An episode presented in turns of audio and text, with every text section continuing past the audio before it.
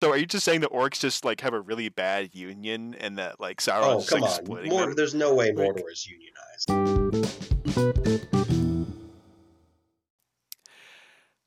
Welcome to episode two of Angry Upvote. I'm Zach, and I've got Taylor here with me. Glad Last week we, yeah, I'm glad. Well, I got I got you where I need you. We're gonna have some talking about Lord of the Rings, Rings of Power. Uh, last week we discussed what was going on for the first six episodes. Uh, so spoiler alert there. Spoiler alert for this episode. We're going to be talking about everything through episode seven and everything previous, and the expanded overall Tolkien Legendarium or yeah, whatever the name for the. We're also going to have heavy Silmarillion spoilers for this one. Oh yeah. Yeah, so if you guys haven't read that book that came out like, you know, 50, 60, 70 years ago, you know, hold on to your hats because it's about to get spoilery. Um, and, and we're just going to dive right in. Uh, so episode seven has happened. Uh, it's dropped. And uh, let's start off. What, what are your thoughts starting off, Taylor? What do you think? Well, How is how's the Bezos verse doing? I, I still feel like the show is holding up really well. I feel like we've been really fortunate so far with our recording because we're, we're deciding ahead of seeing each episode kind of the general tack that we want our episodes to take. So, like for episode six, we were kind of like we haven't seen it yet, but we really hope some of these plot lines actually like lead somewhere in this episode. And then we got a really like eventful, plot heavy. There were battles, all this kind of stuff. We got a lot of episode six. Then episode seven, we want to kind of talk a bit more about the backstory or other aspects of the Tolkien thing. So it was like, okay, now we hope it slows down a bit so we don't have too much plot to cover on this one. And lo and behold, we get like a slowly paced, very character focused episode. So that worked out really well for like our selfish purposes.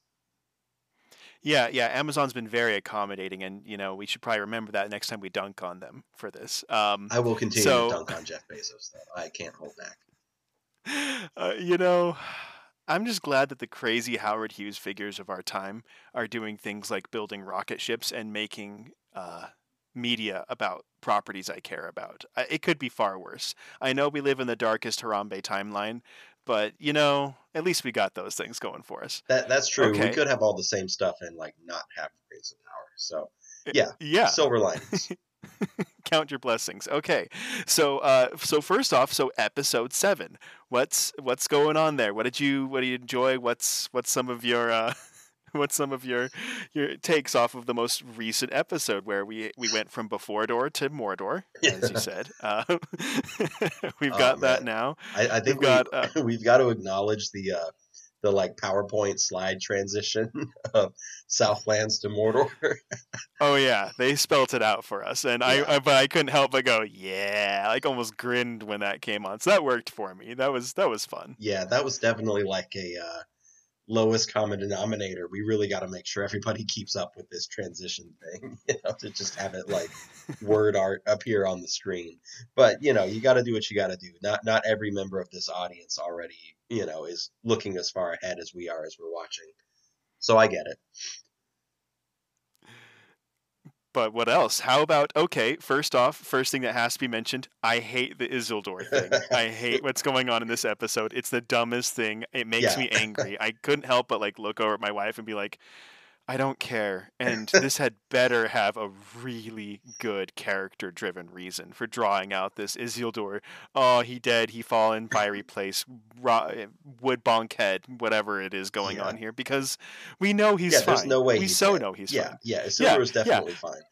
Even if you now like how- slept through half of Lord of the Rings, you remember there's this guy Isildur who takes the ring, and they call Aragorn Isildur's heir like a billion times throughout the trilogy. So like, you know, even if you uh, unless- had to leave for a lot of bathroom was- breaks or something, if you've seen Lord of the Rings, you're like, okay, Isildur makes it. We get it. We know how he is.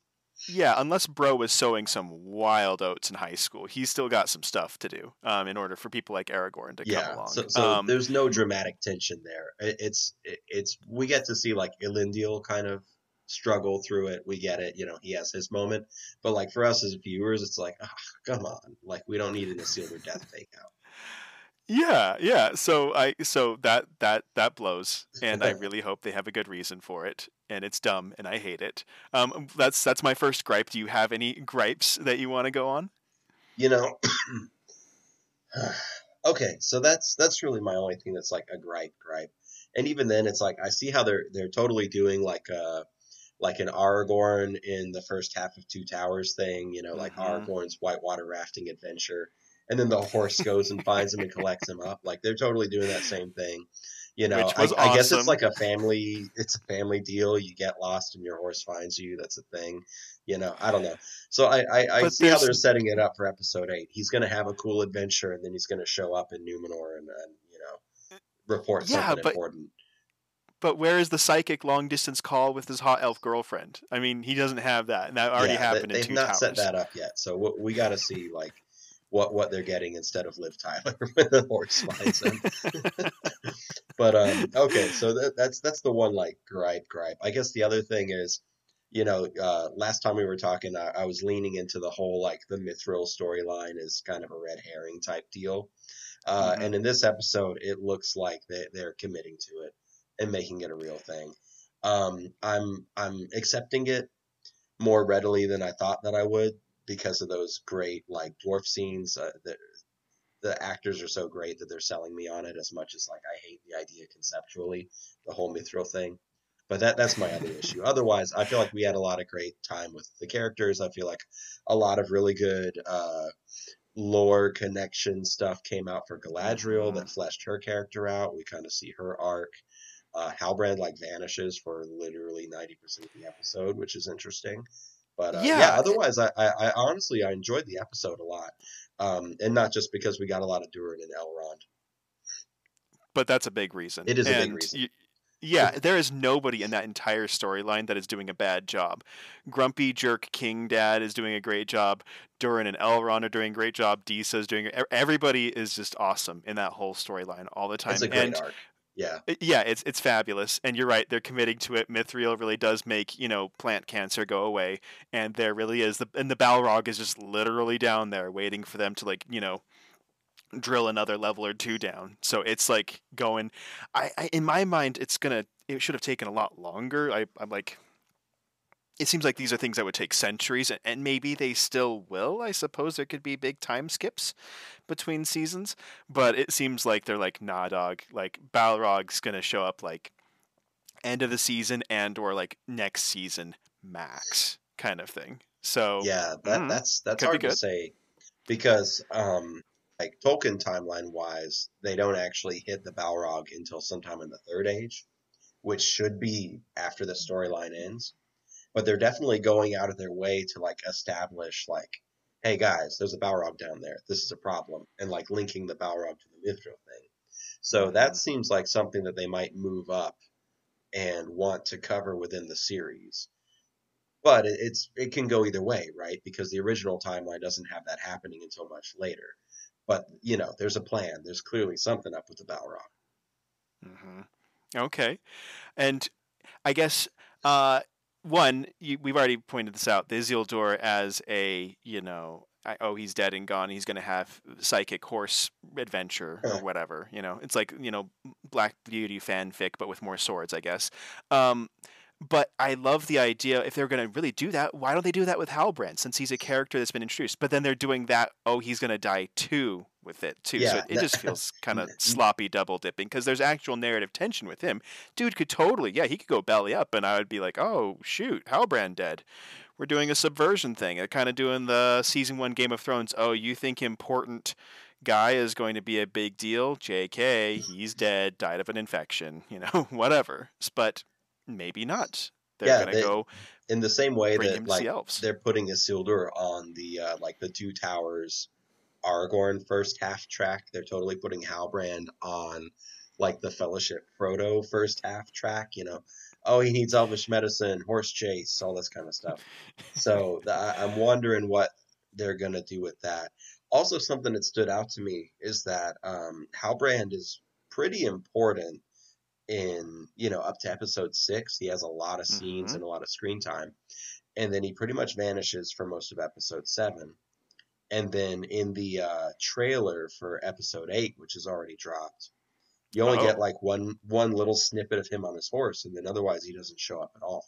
So that's kind of like, what are they doing with him? You know, they gave him so much screen time early on, and it kind of looks like he's not going to get much. Uh, maybe his arc that they had for him this season kind of already wrapped a bit with, excuse me, with episode six and him becoming king of the Southland, such as it is.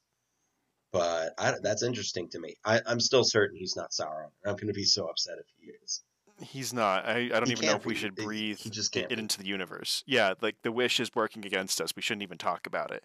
Uh, okay, well, so he has to go get elvish medicine. You're right. That's almost word for word the same thing. And he's going to be hanging out with a sweet elf chick to do so. Speaking of sweet elf chicks, what's up with Galadriel? If you talk with people about the show, Galadriel is probably the biggest bone to pick. People either you have to love it, you have to hate it, it's the worst thing, it's the best thing, whatever. What's your take on Galadriel? We have to weigh in, and we have to weigh in hard on this. Yeah, what is yeah, this is- your proclamation? This is a weighty question of the Rings of Power fandom. Like, do we love the Rings of Power Galadriel or do we hate it? Um, I mean, and, and there's a bunch of different things where people are sort of reading in maybe their own, um, like outside of the show, their own thoughts or concerns into it. For some people, it's like, yeah, cool, girl boss Galadriel. And then for other ones, they're like, oh, this is a big character change. We think it's like off the mark from what Tolkien was going for, all this kind of stuff. Um, so I, I will say that just from like a authenticity perspective, there's plenty of precedent for Galadriel doing like warlike or kind of like really athletic stuff. There's a ton of that in there. She's actually like a little bit of a Mary Sue in Tolkien's own stuff. Like she's just fantastic at everything and really cool and wise and important. So to the extent that people see that kind of stuff in the series, a lot of it does kind of start with Tolkien. Whether that makes it like good or okay from a character or storytelling perspective, you know, is a separate question. Um, but just in terms of being true to the character, I don't think that they're really making that big of a bend. And I think the character is supposed to be difficult. You know, we're supposed to not necessarily approve of everything that the character does. True. And it makes me wonder kind of what people were hoping for. I mean, we knew that they were going to have to bring in characters that you know, could be a touchstone to people who have enjoyed the previous media. You know, who's Right. around at this time a long time ago? Well, elves, of course, because they live like a super long time. Um, making her, I don't know, girl boss Colonel Galadriel and her band of merry men as they go on her Don Quixote, Captain Ahab chase across the world. I mean, that's kind of a thing, I guess. I, I that that didn't bother me too much, and people being mad about warrior Galadriel, I'm like, guys, like they live for thousands of years. I know that if I was biologically immortal, I would be getting like uh, three doctorates a century. I would, you know, be doing all sorts of stuff. Like she can multi-class as many times as she wants, so that doesn't bother me at all. I think yeah, my yeah. biggest when you're when you're literally older than the sun and the moon, you've got plenty of skill points to throw around. You know, like they, they can be good at a lot of stuff. It, you know, it's part of it's part of their deal. Yeah, definitely. Um, but and, and uh, my only problem with her was that, uh, especially starting in like the what was it, like the third and fourth episode, is that she just seemed bratty and petulant. Yeah, Which that's not to say that immortal beings can't be jerks. I mean, look at all of mythology, look at so much fiction. Just being immortal doesn't make you a fully self-actualized person. Um, so that's fine. But it bothered me. It bothered me a little bit. I think I don't know if we mentioned this before. When Elendil, like he's like, "Oh, Galadriel, ha ha ha," puts his hand on her shoulder. You remind me of my teenage daughter. yeah, You know, who, yeah. Not really you know, a thing that like an ancient being should be hearing, right? Yeah, Yeah, yeah, that kind of, and you're like, ugh, I don't know. I mean, like maybe they just don't know what to do with the character. That, that's what I said to myself. I'm like, I just don't know if they know what to do with her, man. Like, yeah. I don't know. But, Yeah. but I, but what, but what's your take on all that? Or this like kind of like angry, moody, you know, Captain Ahab, uh, kind of Galadriel, who's kind of she's yeah. What's what's your take on all that? Because I think you have more insight, having being a legendarium Sil- Silmarillion guy who's gotten his master's in Tolkienology. Yeah, I, I do have um, some kind of lore head takes on why they're taking this approach with the character. Um, I mean, part of it is just as a TV production, they want to make sure there's a lot of conflict and they want to make sure that every character is changing and growing. So if they're already showing us like uh, like the trilogy Galadriel, where she's already super wise and super level headed and extremely far seeing and all this kind of stuff, then she doesn't have much of an arc. And you know, it's it's good TV to just have characters go through things. So I get that aspect. But uh, in terms of how this fits into the bigger legendarium, there's actually a, a thing that they referred to finally in episode seven that they've left completely undiscussed up to this point, which is Galadriel's husband, Celeborn. And if you remember in like Fellowship of the Ring, he has like two lines and he just sounds really sleepy or whatever. Um, Where's Gandalf? I would greatly wish to speak with whatever exactly. Yeah. That's the that's the guy. Um, and it's like bad news. Uh, but anyway, uh, like with, okay, so Okay, so yeah. when I heard when I heard that, I, I was like, wait, she has a husband right now. I'm like, wait, Yeah, is this like? yeah, and, so and she's in- like, yeah, in, and he uh, went off and he, yeah, and he he went on deployment and he ne- he never came back from Mordor, Vietnamistan, or whatever kind of thing. And I'm like, wait, so did did did it was the guy that was in Lord of the Rings? Is that like her second husband or something? Like, No, did she like have to remarry? No, um, Okay. in in the that scene in in episode seven, she says, "Yeah, it's her husband Celeborn." So it's the same guy. It's just like in this version, uh, he's like POW MIA. you know, he he goes out to the war in the First Age, and then he's missing for however long it's been, right? So thi- Which this is sets something not up. how it works in the books. It is not how it works in the books. What happens basically in the books is that Galadriel in in the Silmarillion, right, the story of the First Age, Galadriel is this very important figure, kind of up to a point, and then she comes to Middle Earth, and then she meets uh, Celeborn there, who is one of the like noble elves who remained in Middle Earth, never went to Valinor, and then they get married, and then they just just vibe for like the rest of the war. Neither of them really does anything super important. They're just like doing their whole married bliss kind of thing, and they're they're super happy, but they don't do anything ev- eventful, right? So you know, Okay. you've talked about like we're in the Harambe timeline, and like we can't have nice things because you know butterfly effect, sad gorilla died, and now now we just can't. You know, everything's just off. This this is Yeah, like yeah. this is uh, Galadriel's version of the Harambe timeline, where instead of just spending like 800 years just chilling out with Celeborn, her favorite person ever, uh, Celeborn is POW MIA. She doesn't know if he's alive or dead, and so she's going through her own darkest li- timeline, and now she's angry and confused and lashing out and all this stuff. So So yeah, like Okay. that's that's kind of like that that that's funny to me. It's like okay, we know this is how it went in the thing, but like you know we butterfly affected a little bit. Just take Celeborn out of the picture temporarily. He's gonna come back because we can't actually kill characters off like that. But just like okay, have him get lost for a while, and then just see how that like creates turmoil for this character. So that's kind of clever. I like that's. I don't know if that's exactly the thought process the showrunners had. That's my first lore hot take on Mad and Sad Galadriel. Um, and Well, I, I have makes- another one too. Oh, oh gosh. Okay. Well, I have to make this comparison first. Um, Yes. and that is so the Galadriel that we have is like the Avengers Endgame Hawkeye who's lost his family Yes. and now he's just gone the Punisher and Exactly. he's angry and and and eventually somebody's going to be like, "Oh yeah, then like back when I was in like, you know, the the I don't know, like whatever, the bamboo cage in in in Mordor Frozen Land, I, there was another guy named there named Celeborn and he was super cool and Galadriel's be going to be like- like, "What?" yeah, don't do that. Don't give me hope. Yeah, that's exactly it. Yeah, she's she's like the the um, post Thanos snap Hawkeye. Just yeah, this is gone Yeah. unhinged in the Punisher and is just killing things just so she can feel something again. Exactly. So okay, um, I mean, that's an arc. If we were Yeah. asking, you know, It's you're saying that Galadriel didn't have an arc before. Uh, before she was just you know gardening and probably like composing sonnets and literally dancing in the moonlight with her husband, and now it's um yeah, punished Galadriel, the seeker of vengeance. Yeah. oh, okay.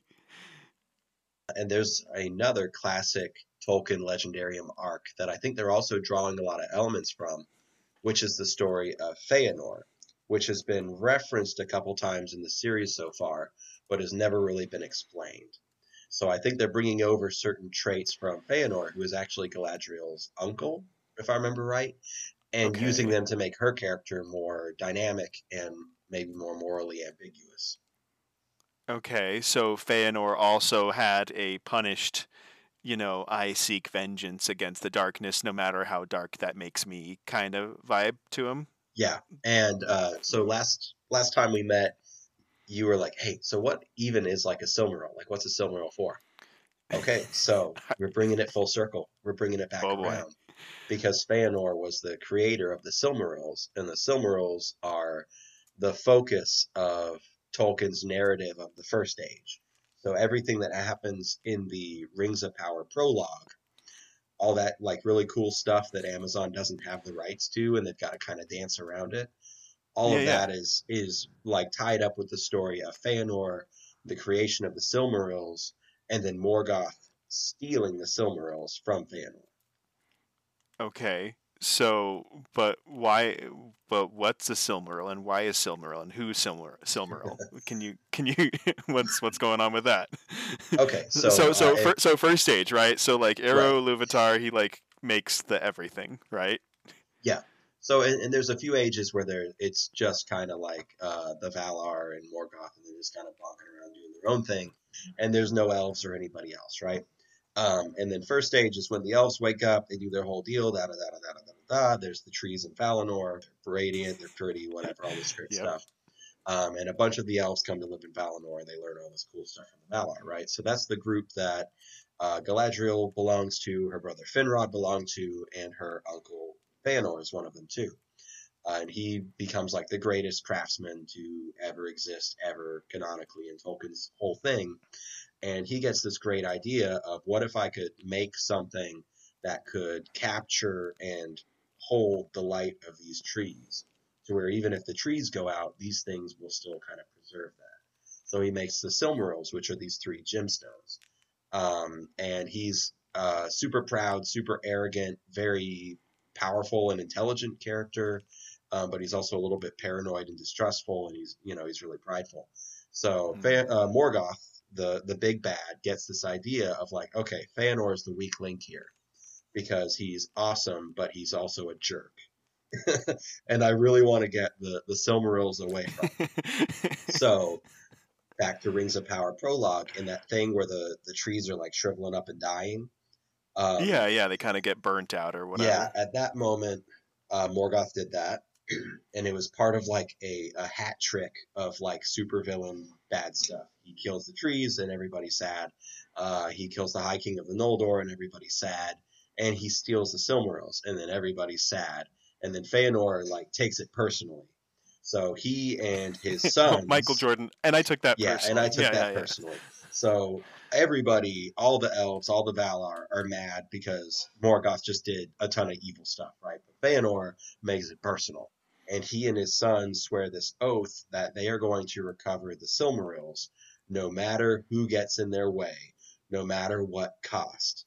And they swear that oath, and then they uh, kill other elves and steal boats and go to chase down Morgoth and it's just the start of them doing all this other like really horrible stuff in pursuit of what was originally like a noble goal.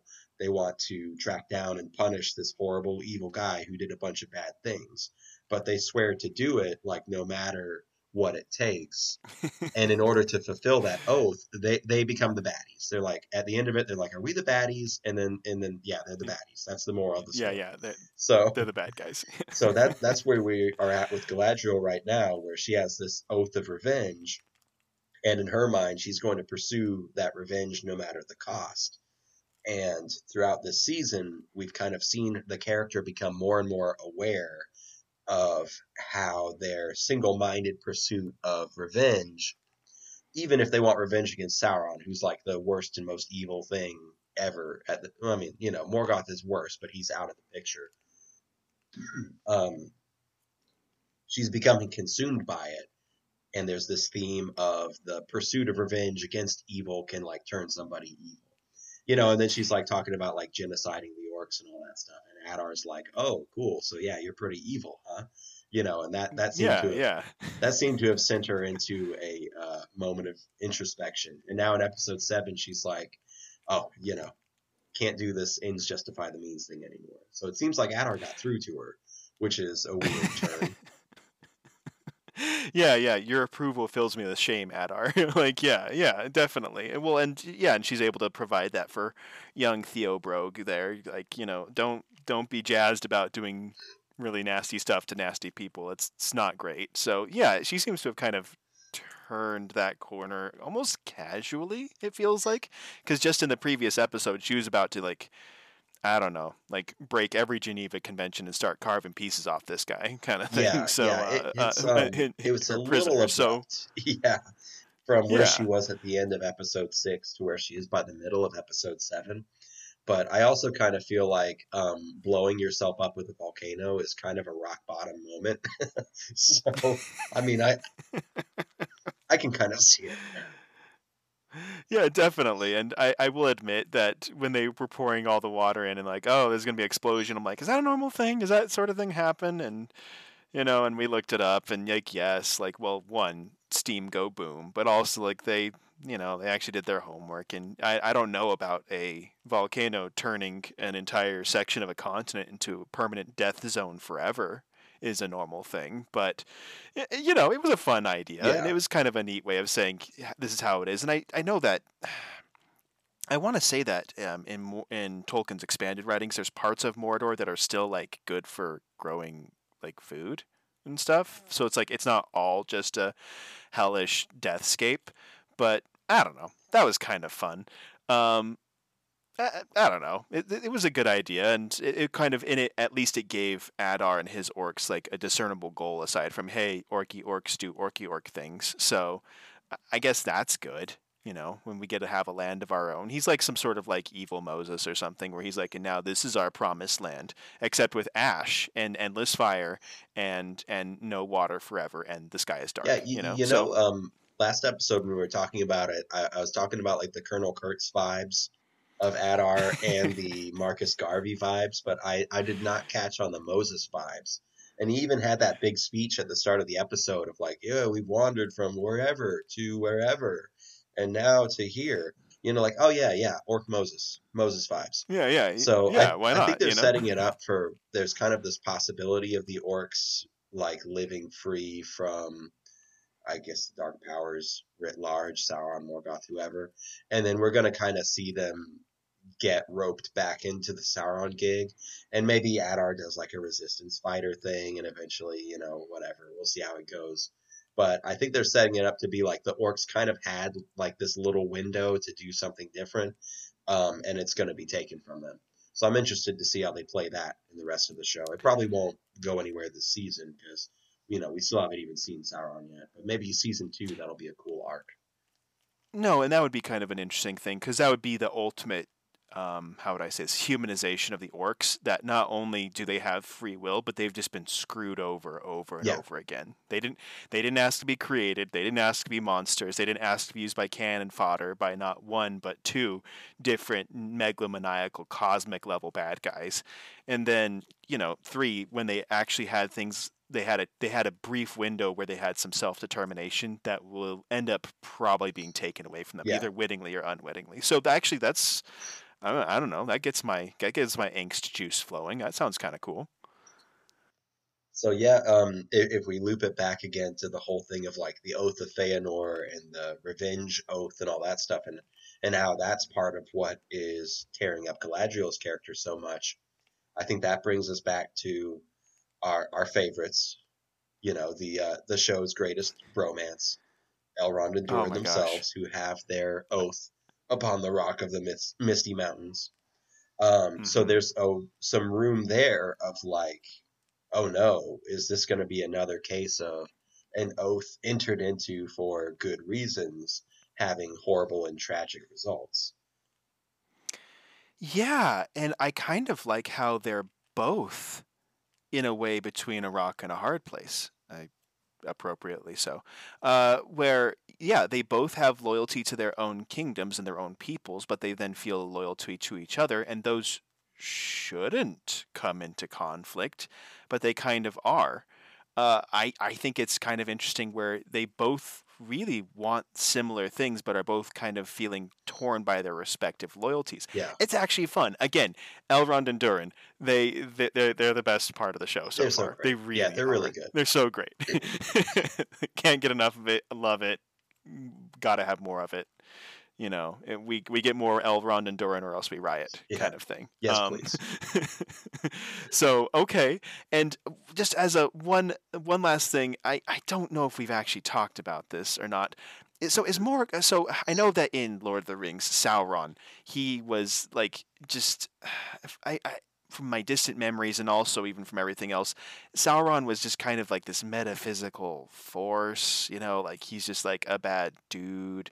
But in this time, he was like disguising himself as an elf and possibly had physical form, Yeah, he he, he Morgoth did have did physical form. too? Yeah. Okay. I guess. So like, what are they, kind of okay. thing? I mean, I know they're bad. I know they're evil angels. Yeah. They're like, you know, they're, they're like evil, bad, not Valar things. But what's their deal? Okay, so this is a good question. Um, with this kind of class of whatever kind of beings in Tolkien in general, um, they're called Maiar, or the, the handful of most important, strongest ones are called Valar, right? So Morgoth is one of them, uh, and then there's a handful of Valar in Valinor who are sort of like the regents of Eru Ilúvatar, right? Um, and they are Mhm. spirits, and they have bodies, but destroying the bodies doesn't destroy the spirit, and they can kind of over time or through certain techniques get a different body. Um, and some of them are very good at changing shape. Sauron, in particular, has a big shapeshifter deal going on, bringing us back to his little werewolf phase. Um, Hence werewolf. yeah, but so so like Morgoth had a body, um, and he he we talked about him being like super petty a few times. Um, there's a thing where like uh one of the elf kings it just gets furious one day, hops on his horse, rides straight to Morgoth's fortress, bangs on the door, and is like just you know one v one me, bro. Um, and then Morgoth does something very petty and very stupid. He's like, yeah, yeah, you know, you want to throw hands, you know, knuck if you buck. and Morgoth just goes out and he just fights this guy like one on one, like in the middle of his like little evil empire. He's like, no, no, no, no, he's all mine. I got him. Um, but uh, he he gets more than he expected. He plays himself, not for the first time or the last, uh, and he actually gets pretty badly wounded by the self guy before he you know smushes him. Um, but that even if he had died in it, that wouldn't have like taken Morgoth out of Middle Earth. He would have gotten like a new body or something over time. You can kill like their physical shape, but you can't kill the being. So Sauron has this like physical encasement, I guess, um, and at different times he loses it, um, but then he reaccumulates a new body later on. So like in Lord of the Rings, he's like still working on the body, so that's why there's the eye kind of represents him symbolically. But then in the prologue Right. of Lord of the Rings, he's like a big scary horse skull guy, you know, because at that point he had a body and he had the ring, so he was, you know, that was his like Super Saiyan thing. Okay, so what's he doing in the second age? Is second age where like werewolf thing happens? Oh is no, that, no, is no. that The- the- do I do I get to see that? Okay, no, unfortunately, uh, okay, I do have like a hot take theory that we can Oh loop gosh. around to again, uh, touching on the werewolf thing. But the werewolf phase was strictly a first age thing. So by by the time of Rings of Power, Sauron's already been there, done that. He got it out of his system. He's embarrassed of it. You know, it's like his his awkward high school yearbook that nobody signed. You know, he, he wants to put that chapter behind him. Um, okay, so so real quick, like like Sauron's arc as as like a Tolkien supervillain. So I guess he's one of the first guys to start working with Morgoth, who is the big bad, right? So he goes with him to Middle Earth after the the great Silmaril heist and all that, and he's sort of like the second in command. But he doesn't really get to do anything super interesting to where we hear about it in the story until uh, I guess Morgoth's forces capture this Elven tower, and it's it's a strategic location. He's like, this is our, our this is our fob. We're gonna forward deploy here, and Sauron, this is your moment. You know, you are taking command of this tower. So then Sauron's like, all right, I'm I'm right in the thick of things now. I'm right in the middle of it. This is my time to shine. I I'm gonna reinvent myself, and he just goes all in on this werewolf thing. Like, Sauron, captain of Morgoth, to prove his quality. yeah, exactly. Yeah, that, that's his thing. He's doing his suicide charge in Osgiliath. Um, and, and he just he just leans all the way into this werewolf thing.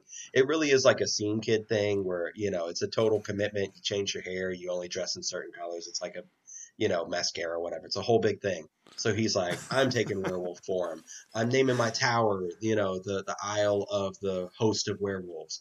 I am stuffing this place with werewolves. If you're a werewolf and you work for Morgoth, you know, your next duty station Isle of the Host of Werewolf, Werewolves under Sauron, the, the newly minted werewolf. And he's like, you know, the new Alpha Chad werewolf, yeah, it, the coolest it, werewolf that ever exactly. was. And he's like, you know, it's not a phase dad. This is who I really am.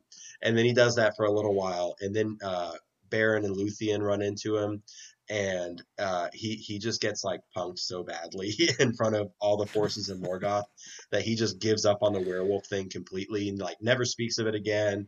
Like I, I, think werewolves just like vanish from the legendarium at that point too. So it's almost like he like got rid of all the other werewolves because they like remembered his embarrassment of like how bad he got his stuff wrecked in this moment.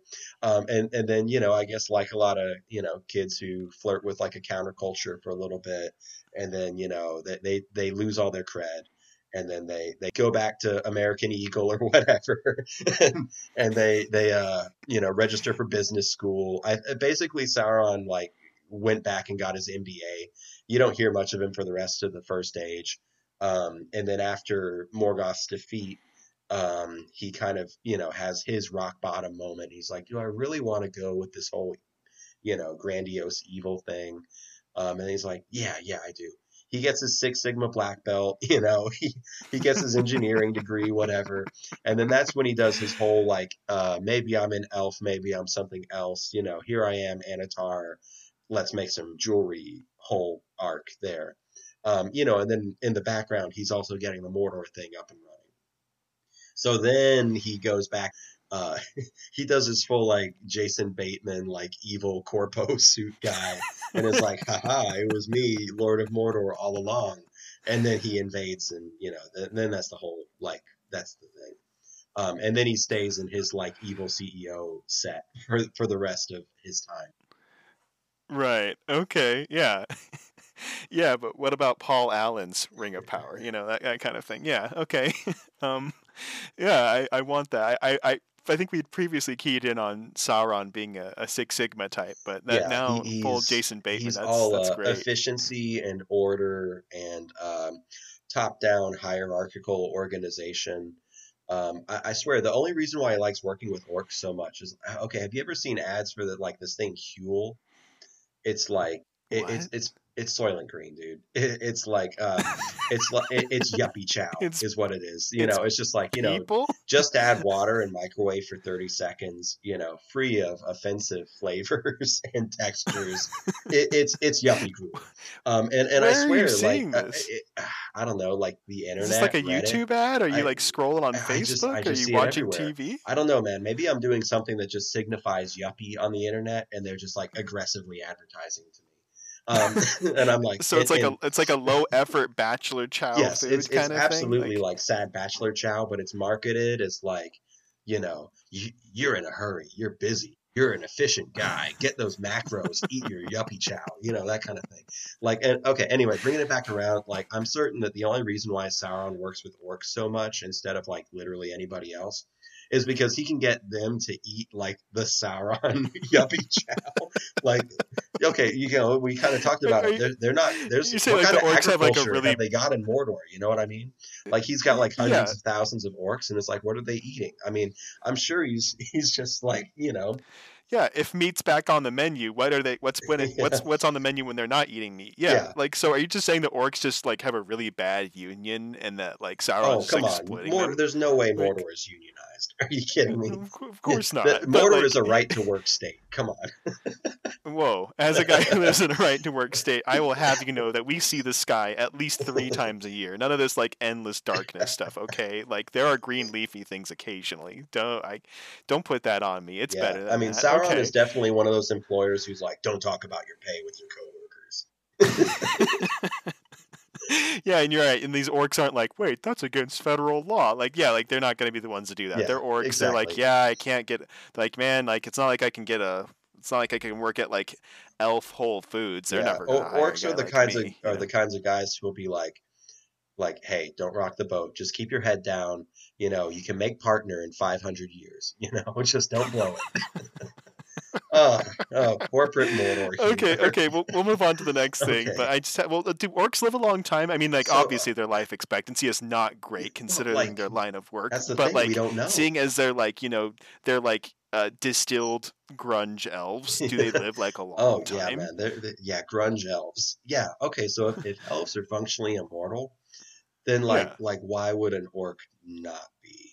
Mm. So like as- I- aside okay. from the fact that like they're like they get like metal plates in their heads and they're like you know oh I'm yeah, and- assuming and they are massive not infection risk, right? Like but- yeah yeah and they're not worried about their cholesterol Okay, at so- all. so throwback. but like all the way to I think episode three, like the the uh, the the labor camp jailbreak episode. You know the one. yeah yeah Um, yeah You remember the, actually the the the mean orc that like hassles the guys and then and then kills one of the elves. He's wearing Yeah, like one of those like first age elven helmets that we saw in the trailer. And of course, it's I mean, elf stuff lasts forever, so it's possible he just came across an old helmet at some point, right? It's the It same trophy Yeah, it was something. the sa- like I don't know. They found like first age elf swords in the Hobbit in in like a ditch in the woods, basically. So you know, there's precedent. But another possibility is that that orc was around in the first age and is like at least centuries old and collected the trophy himself. So they didn't Dang. outright say it, but I feel like it's a hint that within Rings of Power, at least, that orcs live a very, very long time and maybe are functionally immortal like elves are. Just food for thought. I mean, yeah, why not? But that just makes it even more depressing because that means that guy has been like, you know, getting his grind on, taking it to the max, you know, putting in the extra effort at the firm for a long time, and he's like barely made like corporal in like a dark army or Yeah. something like that. well, like, it, it would also explain why Adar was so emotional in his introduction scene where, you know, he's uh, giving that orc guy his, his send off, you know. So that that's something, these are the things I think about late at night. Like, what was with that orc with the old helmet? Yeah, well, that's well, that's a special brand of mental illness that we share, and then so you know, social science teaches us that there's like a bell curve, right? Right. Like everything about the universe, you get enough data, you kind of get like a big peak at the middle because that's sort of the truth of things, and then there's like weird stuff at the tail ends. Well, social scientists science teaches us that people are the same way, right? Most people are like, you know, near the top of the mound and like, you know, do normal things and like normal things have normal responses to outside stimuli and then there's like really weird people on the ends. Like we're talking like weird people okay? People who actually like willingly you know i don't know become insurance actuaries Oh, or, or join join the army that? like we did or whatever you know just normal things we are those weird people and we provide that service to everybody else so they don't have to suffer the horrors that we do Yeah, we, we, we went to grad un- school in, in social science disciplines so that our audience doesn't have to. we Yeah, we yeah, did that, so you yeah. didn't have to go through that.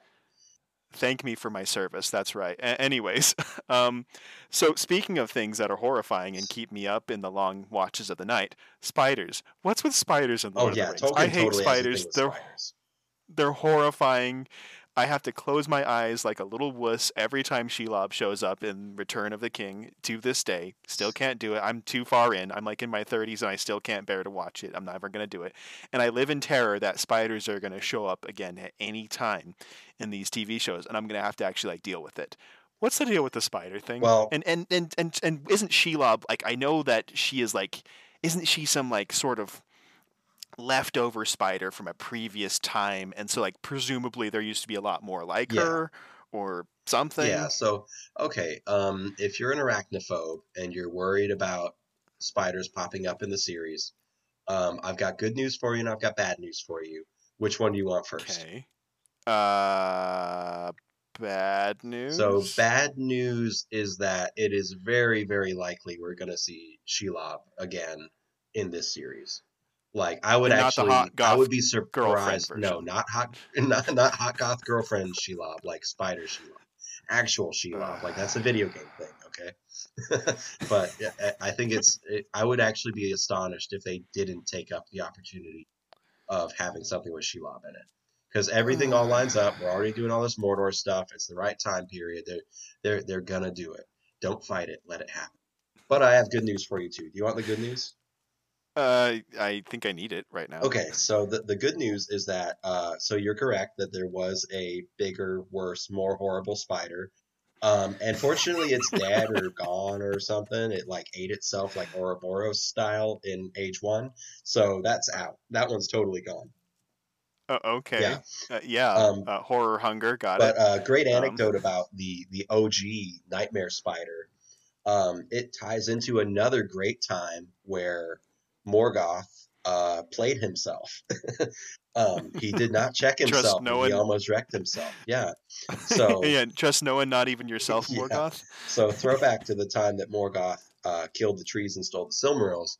The way that he killed the trees actually was he found this, you know, crazy hardcore spider that's just like a like a pit of hunger and like cosmic hunger, just wants to consume things, whatever.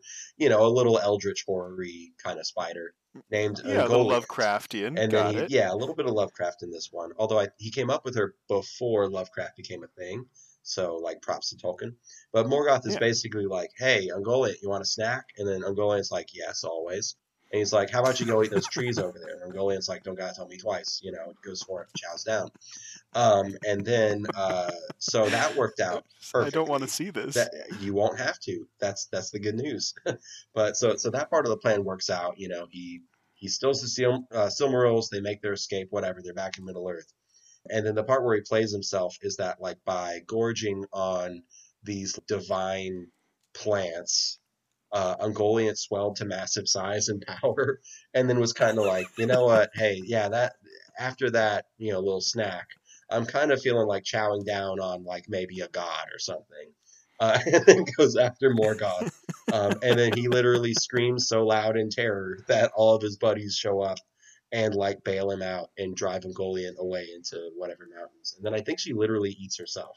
I think that's how it ends. So that whole arc is like pretty brutal. Like that's that's pretty metal. Um, Yeah. so yeah, close brush with death for Morgoth, almost getting himself eaten by the very devil void spider he himself had engorged on sacred trees. Yeah. yeah. I wish I had something you know, we've all for that, but it, it's a wild story. no, we've all we've all been there. We've all brought who in you know relate? otherworldly horrors that are you know embodiments of the void themselves that you know then eventually turn on us. We've we've all been yeah, there. I mean, Morgoth, hey, we, know? we've all been to college, you know, we've all done the, the uh, eldritch horror that turns upon you thing, right? That's just part of the experience. Okay, you didn't ask for it, but you're going to get a slight personal anecdote. Okay, let's hear to it. just to help you understand how much I do not like spiders. Spiders are intrinsically linked with my psyche. Like you can tell how stressed out I am by the level of spider in my life. And by the level of spider in my life, I mean in my dreams. So when I start having Oh. spider nightmares, that's when I know that I'm getting really stressed out and I need to like de-stress, detox for a little while. For instance, in college, one time I had a dream where I was walking into my own bedroom and my backpack was sitting by the door where I leave it. And then in between, you know how zippers come together? A spider leg reached out between the two zippers, and then a second one right next to it, Oh, and they man. started pulling the zippers apart.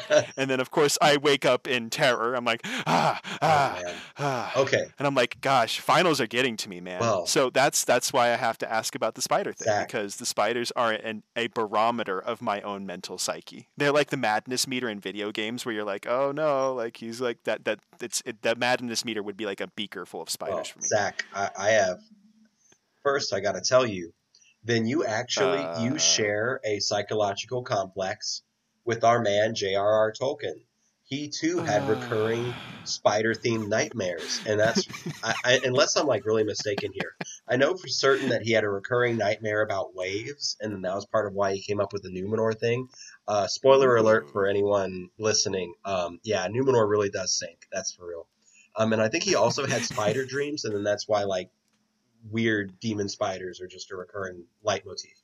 Um, I also want to answer your anecdote with an anecdote because Oh, I, I also have like a madness gauge type of dream. Um, mine is that I will dream that I'm back in the army for some reason. oh. And then what'll happen is halfway through the dream, I will realize, like, wait, I'm not in the army anymore. I have a real job. I'm late for my real job because I'm doing army stuff for free. And then I have like an anxiety attack within the dream. So that, that's that's my madness meter dream. It's Wow. I, I'm trying to figure out if that's worse or the spiders are worse. I, I you know, I'd, I'd be better off with me. They're both pretty bad. Yeah, that's still pretty, pretty bad. bad. Being in the army when you don't of- have to be in the army is just like, well, why would you know? Would yeah, not recommend. Yeah.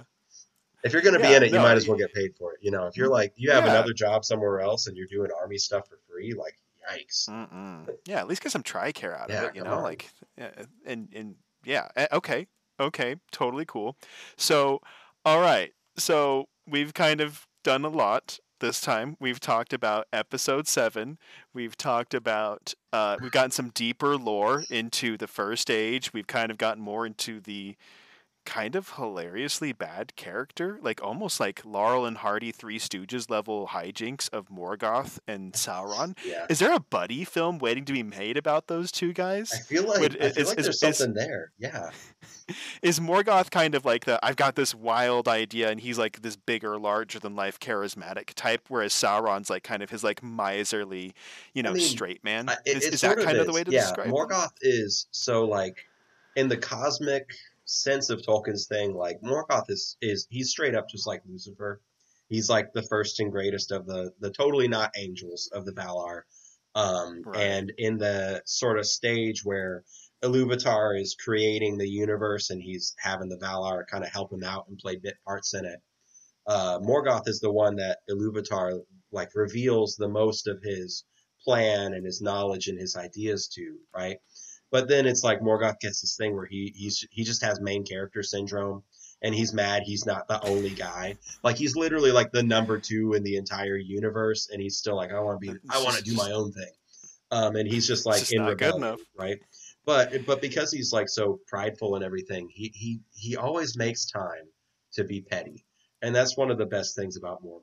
Another like petty Morgoth moment is there's this time where um, he captures uh, a, a mortal man, not even like an ancient undying elf with like centuries of history with him, like a, a guy, just a dude named Húrin, and and Húrin kind of like you know gives him attitude or whatever, and then Morgoth's like you know what, he checks his watch, he's like you know I got time today. All right, Húrin, I'm going to set you on this rock. I'm going to use all my power to make sure that you stay alive as long as I need you to. I'm going to like telepathically share my vision with you.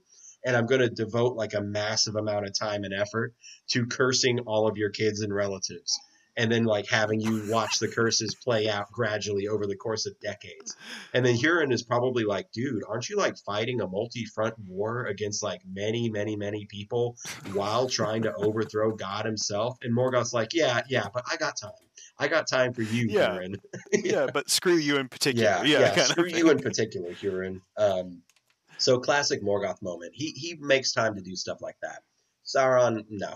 Sauron's like he, he he's he's not gonna waste his time on just anybody. You know, he's the uh, I'll take dinner with Jay Z kind of guy. You know, not everybody's worth Yeah. my time. Morgoth's like anybody is worth being petty over. You know. I think Sauron and Sauron only tries to do these like kind of one v one petty things a couple times ever, and every time it goes so badly for him. So maybe that's why he's kind of like, oh no no, I'm gonna be the suit. You know, I'm Yeah, I'm gonna yeah, chill I'm out in the tower. Yeah, it, yeah, I'm gonna. Yeah, I've got meetings to go to. I've got you know Yeah, I'm, executives I'm to very berate. busy. Like, yeah. yeah. you talk to my executive assistant. Like I don't have time for this. okay, okay. Um, and I guess oh, this leads to um, I have a bonus question Yes, for you for today. Let's hear it. So, I watch everything with subtitles all the time. It's an old habit. It's pretty much I always do it. it it's a thing. Because of that, I have noticed in the show that there seems to be two different elf languages being spoken. One's Ah. like Sindarin Indeed. or something like that, and the other one is something that starts with a Q. Yes. Can you tell me what the deal with those Okay. are? So we, we talked about this. Because to me, elf talk is elf talk. Yeah, yeah, yeah. So but- we, we touched on this a little bit last time we were talking when we got into the whole Tolkien is a philologist or a, a Yes. scholar of language deal. Um, so not only did he invent a language, he actually invented like over the course of thousands of years, the languages would branch and diverge in different ways. So when we're talking about uh, Sindarin and Quenya, those are two different elf languages which share a common origin, but the Quenya language was spoken by the elves who went to Valinor, and stayed there for a few millennia, while Sindarin is like the prestige language of elves who remained in Middle Earth. So they're related, and he like had he had them branch out like like with consonant shifts and stuff like that. This is this is what this man did for fun. this is why we admire Yeah, like- him. Like you know, we're talking Yeah, about weirdos at the end of the kind of stuff. Like Tolkien just did this, and millions of people throughout the decades have been like, "That's fantastic. I need more of this." But yeah, so they are they're different but related Elvish languages, and generally Quenya is associated with the Noldor, the ones who were in Valinor and then came back in the first age for the uh, the Great Morgoth Smackdown. Okay, which is why uh, I think Elendil he speaks some Quenya. Yeah, so Um, that's how you know he's a big brain, you know, high man, is because a lot of Numenorians speak Sindarin because they're still connected with Middle Earth, but you gotta be really, really up on stuff to speak Quenya.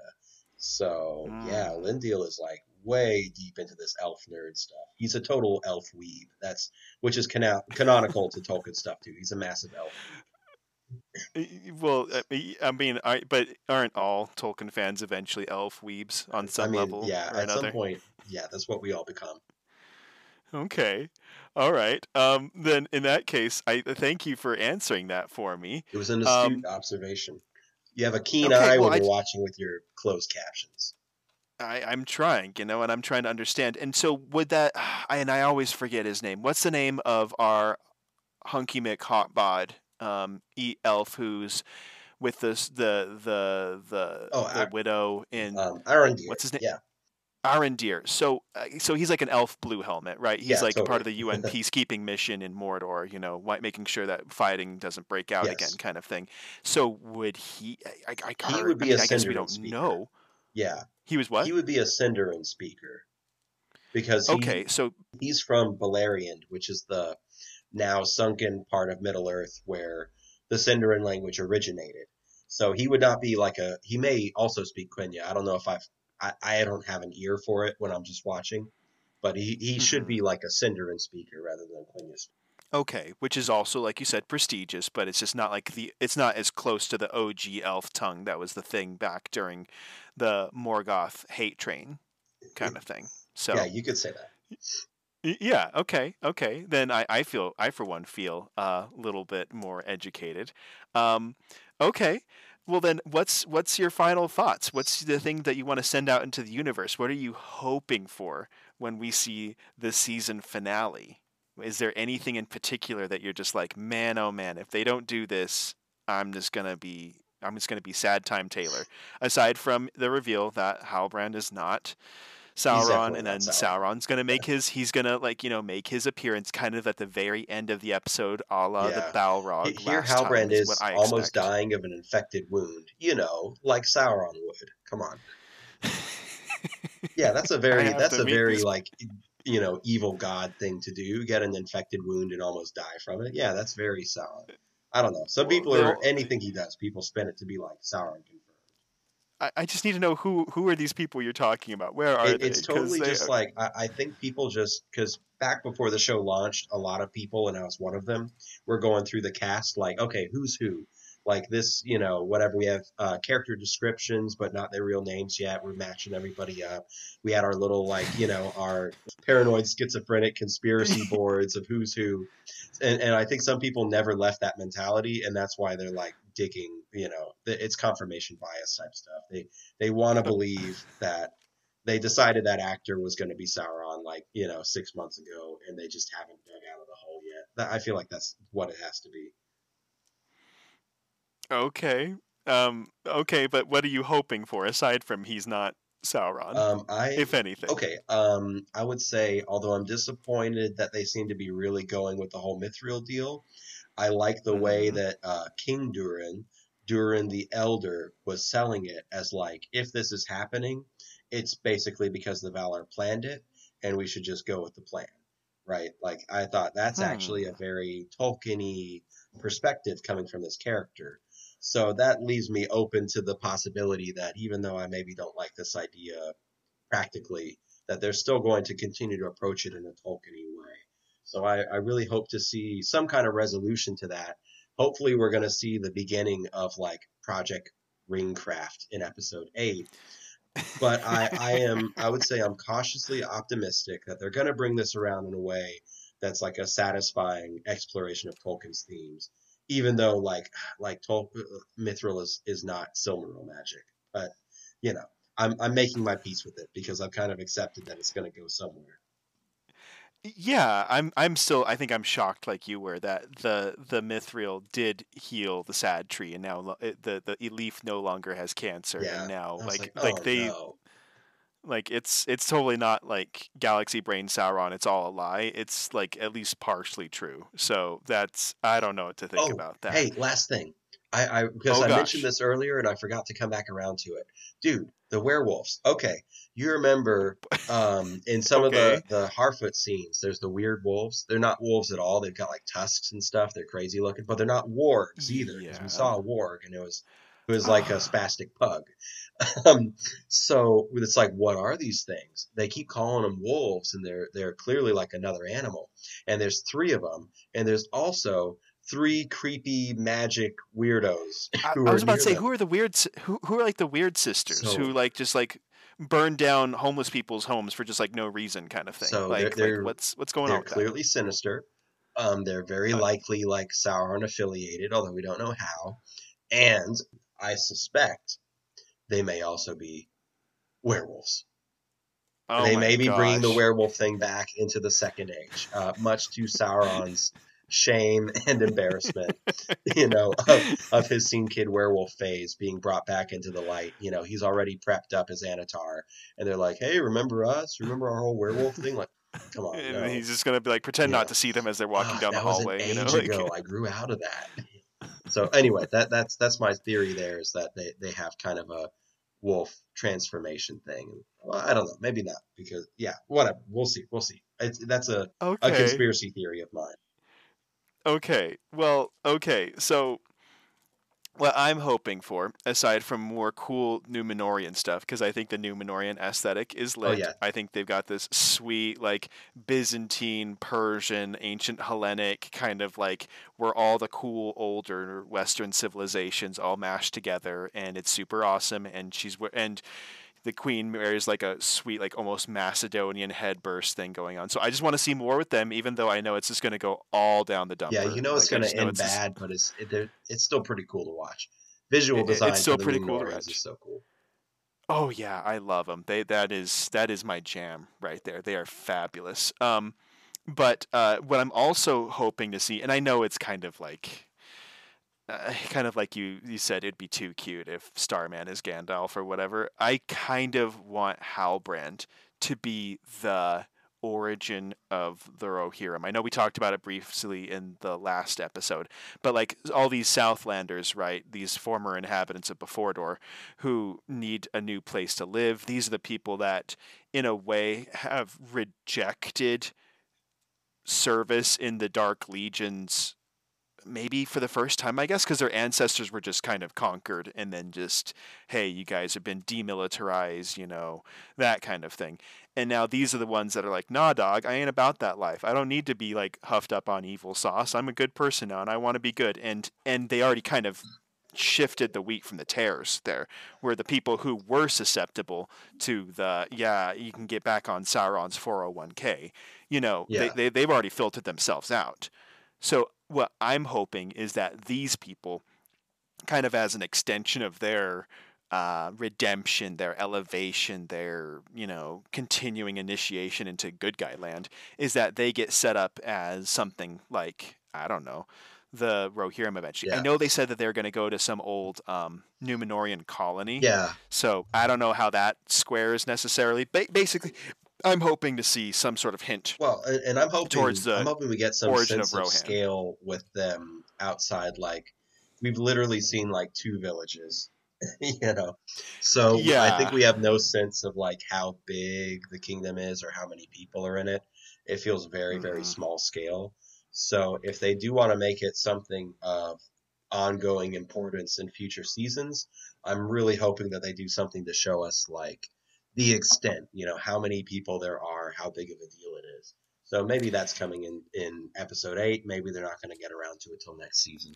next season or something like that. And that's something that I want to, you know, learn more about because we get the so we know that like that that eventually there's a Gondor. We know that Gandalf or not Gandalf, Aragorn rather, he came from another kingdom that was destroyed.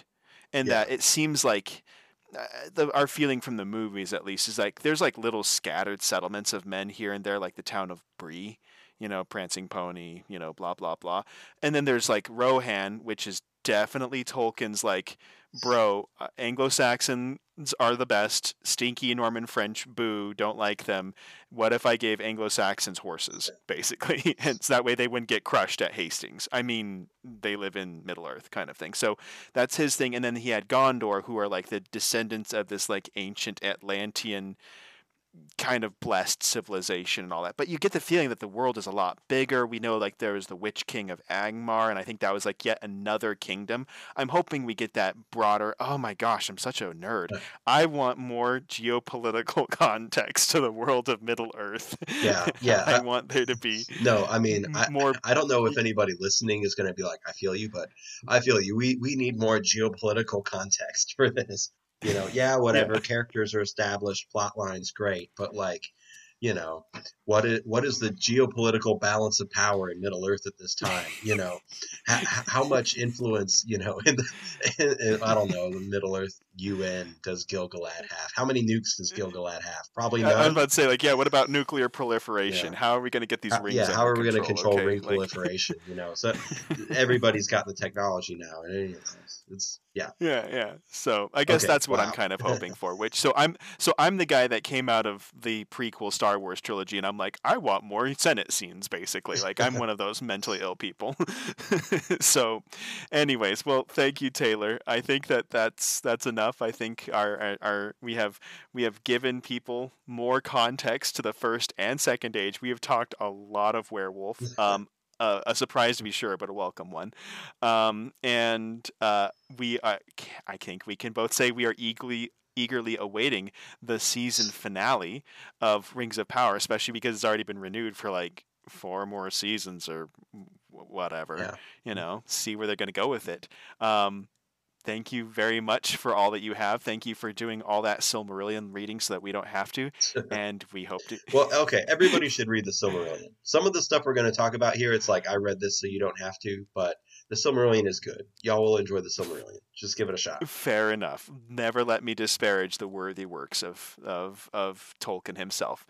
Either way, have a great time. We'll see you next week with our episode three of Rings of Power analysis and review. On the season finale.